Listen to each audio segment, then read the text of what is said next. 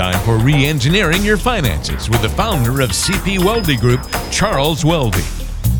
Thanks for joining us today on Re-Engineering Your Finances. Walter Storholt here alongside Charles Weldy, founder, certified financial planner, and C P A at C P Weldy Group. On today's show, we're going to be talking about market volatility in twenty twenty-three. You know, Charles, it became the norm in twenty twenty-two to have that volatility talked about and in place. And we're asking the question today, are we in for more of the same in twenty twenty-three? We're going to talk about what the market outlook is for the next twelve months, plus share tips on how you can best prepare for future volatility. Charles, I thought a good place to start would be to, to look at what the other quote-unquote experts are saying. What are their predictions, comments, and thoughts?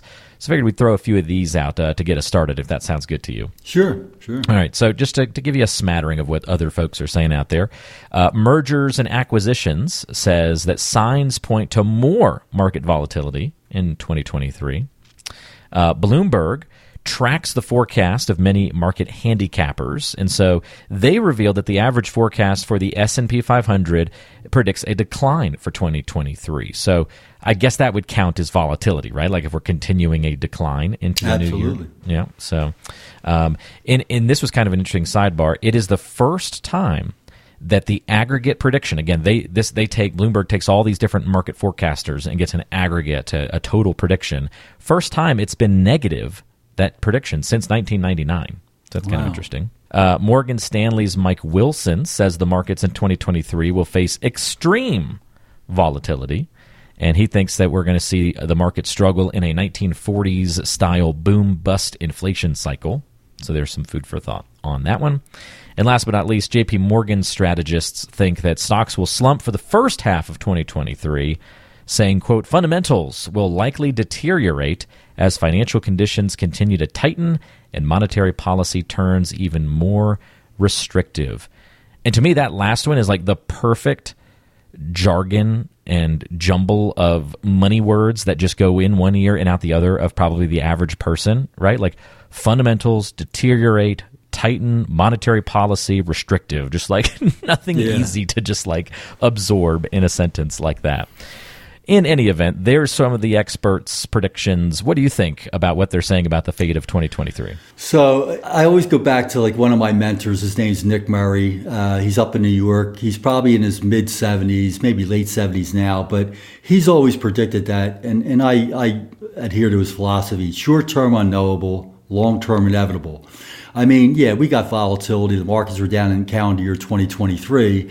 But if you look back to like uh, like twenty twenty-one, twenty twenty, even though we had that um, COVID, you know, for a month, the markets went down like, uh, I don't know, thirty, forty percent.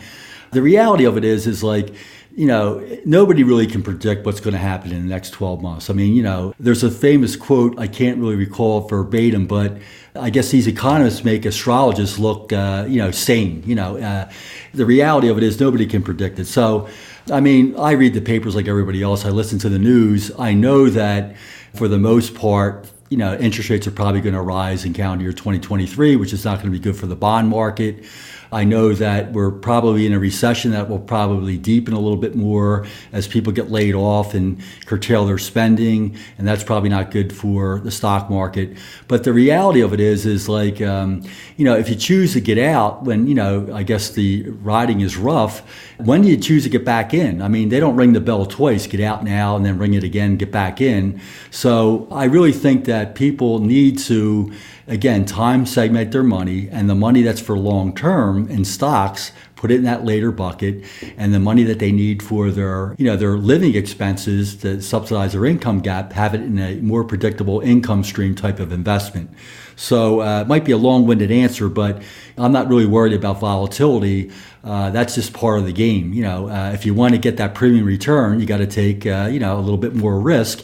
And by putting that money in a later bucket and having more time, it actually reduces your risk. Does that make sense? It does, yeah. I mean, do, do you think people should change their twenty twenty-three approach, or or do you think that um, you know that twenty twenty-three approach should change, maybe even in your own business, or do you not react that uh, that short term to these kinds of things? Now, I would just say the only time your investment should change is when your plan changes. So if you have a, a date dollar specific written plan and it's funded properly, I don't change any of your investments unless the plan changes. I, that, that's my philosophy.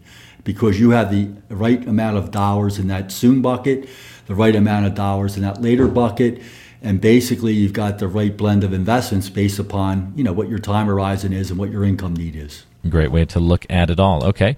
Whenever the market is experiencing a lot of volatility, I'm just curious, are you getting a lot of calls from concerned clients, or because you're putting plans together this way, they're they're not so worried about it?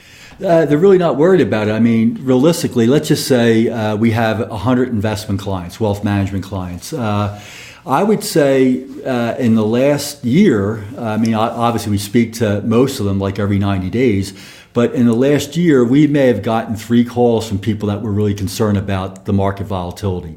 And that's because they all have the bucket plans and they know they have X amount of dollars available for spending in that soon bucket. And, you know, one of the things that we're doing for people that have these uh, pre-tax accounts is, hey, when the market's down, we'll look at their tax bracket, make a determination with them. Does it pay to do a Roth conversion when prices are reduced?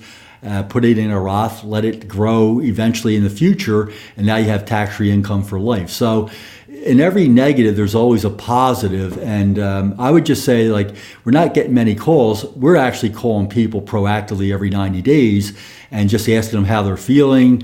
A lot of times they're not even there. We leave a message. They don't get back to us because I think most people that have this date dollar specific plan are more confident and less uh, emotional than those that do not.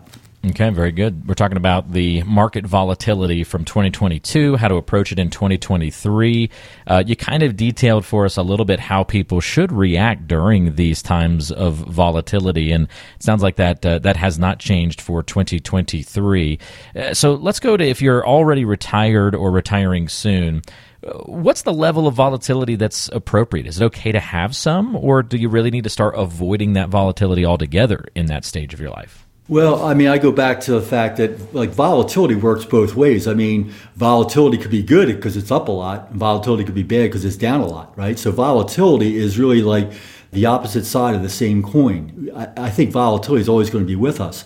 And if we're going to create like a plan that's going to last twenty, thirty years in retirement, we have to keep up with inflation. We can't have a stagnant portfolio that's just like making three percent. If inflation trend line might be higher than three percent in the future, we have to actually have money in stocks for growth because historically stocks have really outpaced inflation over time.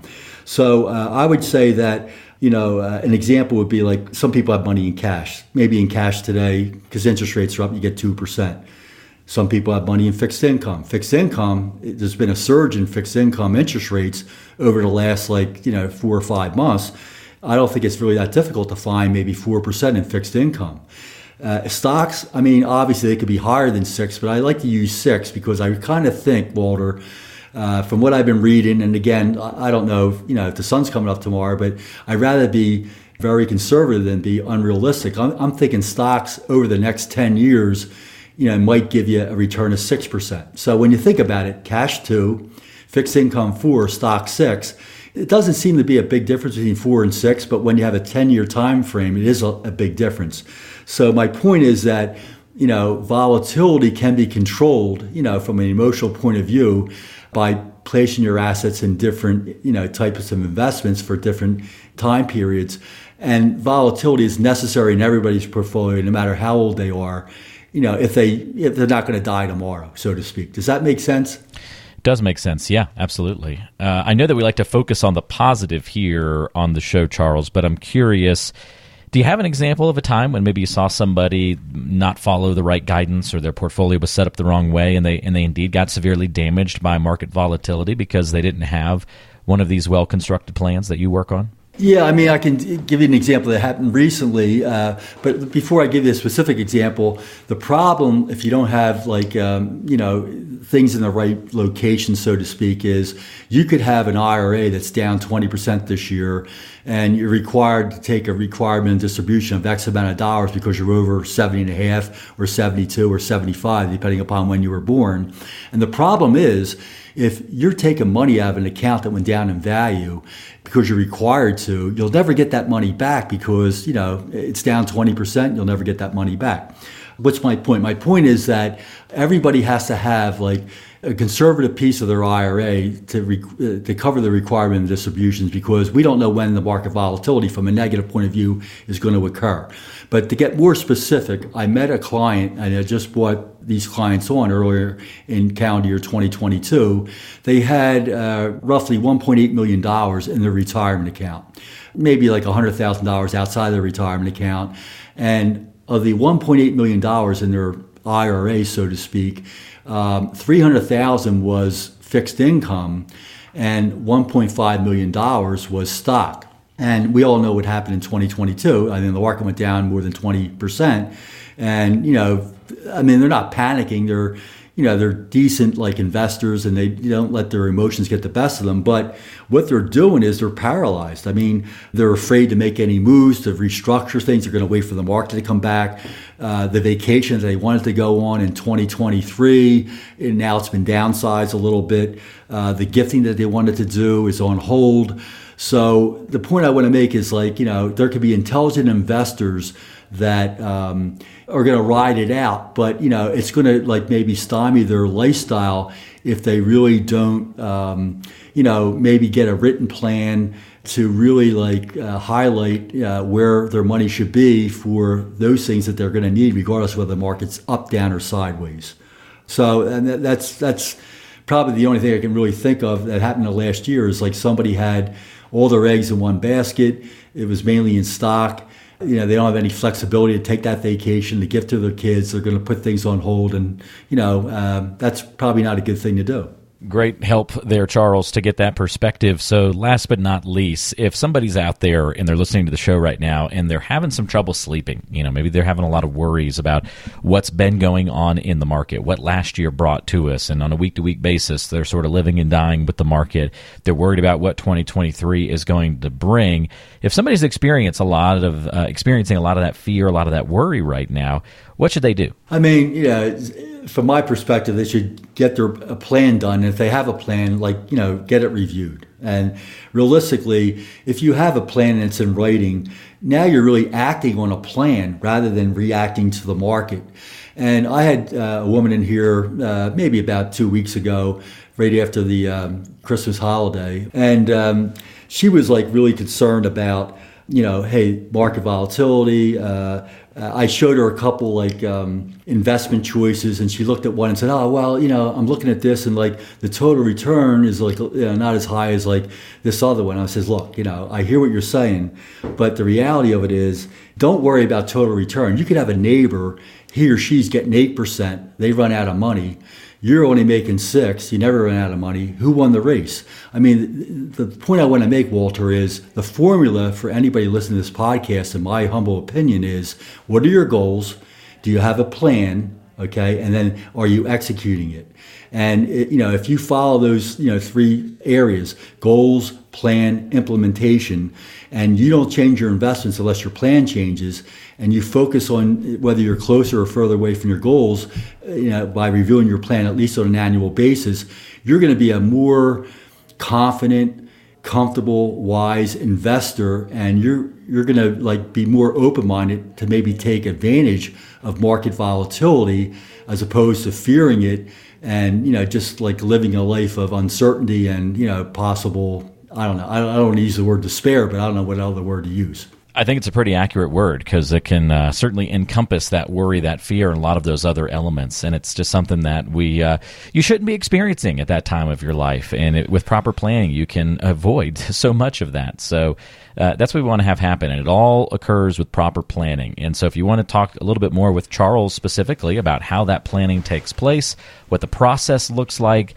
it can start with a simple conversation, go into some details with him on how you can improve your standing uh, financially in this new year. So give him a call, have that conversation now so that you can be prepared for market volatility in twenty twenty-three and beyond.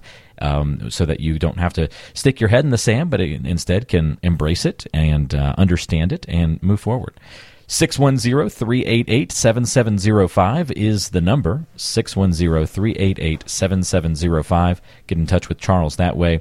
Uh, we, we can't, uh, you know, we can't change the volatility. We have no control over that, but we can change how we react to it and how we plan for it. C P Weldy Group is the website. You can find out more information about Charles there, and we'll put that link and the contact information for Charles in the description of today's show. Great breakdown today, Charles. Thanks for uh, chatting this out with us, and we'll look forward to a new show with you in a couple of weeks. Thank you, Walter. Much appreciated. That's Charles Weldy, Certified Financial Planner, C P A. We'll talk to him again soon. Thanks for joining us right here on Reengineering Your Finances.